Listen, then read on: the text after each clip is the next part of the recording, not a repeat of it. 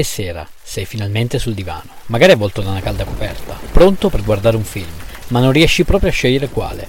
Posso aiutarti io a trovare quello giusto per te. Sono Davide a letto e questo è Film sul divano. Nell'episodio di oggi Schindler's List, anno 1993, genere guerra. Lo potete trovare su Now TV. Nel cast abbiamo Liam Neeson, famoso per A-Team e Memory, Ralph Fiennes, famoso per Red Dragon e Il paziente inglese, Ben Kingsley, famoso per Gandhi e Selfless. Steven Spielberg ha diretto questo capolavoro ispirato all'omonimo romanzo La lista di Schindler, che a sua volta è basato sulla vera storia di Oscar Schindler.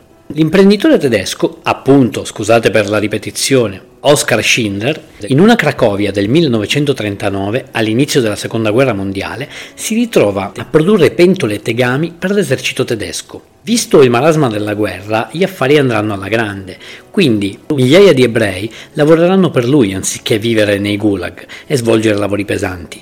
Questo porterà Oscar ad accumulare grosse quantità di denaro e tutto sembrerà andare a gonfie vele finché i maltrattamenti e lo sterminio degli ebrei dilagheranno. Quindi questo cosa causerà? Che la sua attività subirà un brutto colpo anche per il fatto che gli ebrei verranno praticamente quasi tutti deportati. Vedendo assistere a questo massacro, Schindler deciderà di switchare la sua attività da civile a militare, quindi aggraziandosi i vertici dell'esercito tedesco e riuscendo di nuovo a reclutare molto personale ebraico, salvandogli la vita. La cosa non durerà molto perché arriverà un'ordinanza e imporrà di trasferire tutti gli ultimi ebrei sopravvissuti ad Auschwitz. Questo per occultare le prove di questo sterminio di massa. Schindler quindi deciderà di comprare i suoi dipendenti pagandoli ai vertici dell'SS, creando appunto quella famosa lista.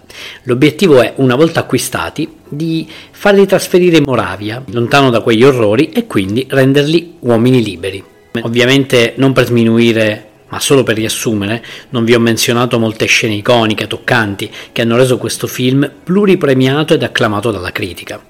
Il film è girato in bianco e nero, tranne alcune scene che enfatizzano il senso ed i colori. Ti è piaciuto questo episodio? Vorresti una puntata dove parlo di un film, regista o attore in particolare? Fammelo sapere cercandomi su Instagram, sono Film sul Divano. Rispondi, commenta e sarò felice di accontentarti. Ciao!